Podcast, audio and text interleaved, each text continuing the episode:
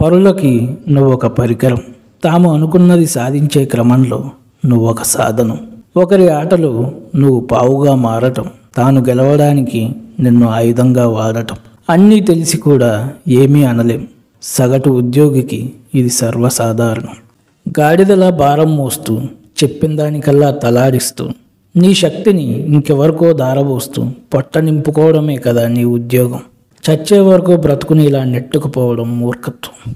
పని చేసే శ్రామికుడు నువ్వైతే ఆ ఫలితం అనుభవించే యజమానివి కూడా నువ్వే అవ్వాలి. ప్రజలకు ఉపయోగపడేలా ఏదైనా చేసి సంపాదించాలి. ఈత రాకుండా నీటిలో దూకేయి అని చెప్పడం కాదు నా ఉద్దేశం. భయపడి ఒడ్డునే ఆగిపోతే ఎప్పుడు నేర్చుకుంటావు ఈదటం పని నేర్చుకో కొంతకాలం మెలకువలు అర్థం చేసుకో ఇంకొంతకాలం నిలదొక్కునేంత వరకు ఇల్లు గడవడానికి కొంత దాచుకొని. ఇక అడుగుపెట్టు నీ ఆశల బజారులో అనుకున్నది సాధించగలవు తొందరలో.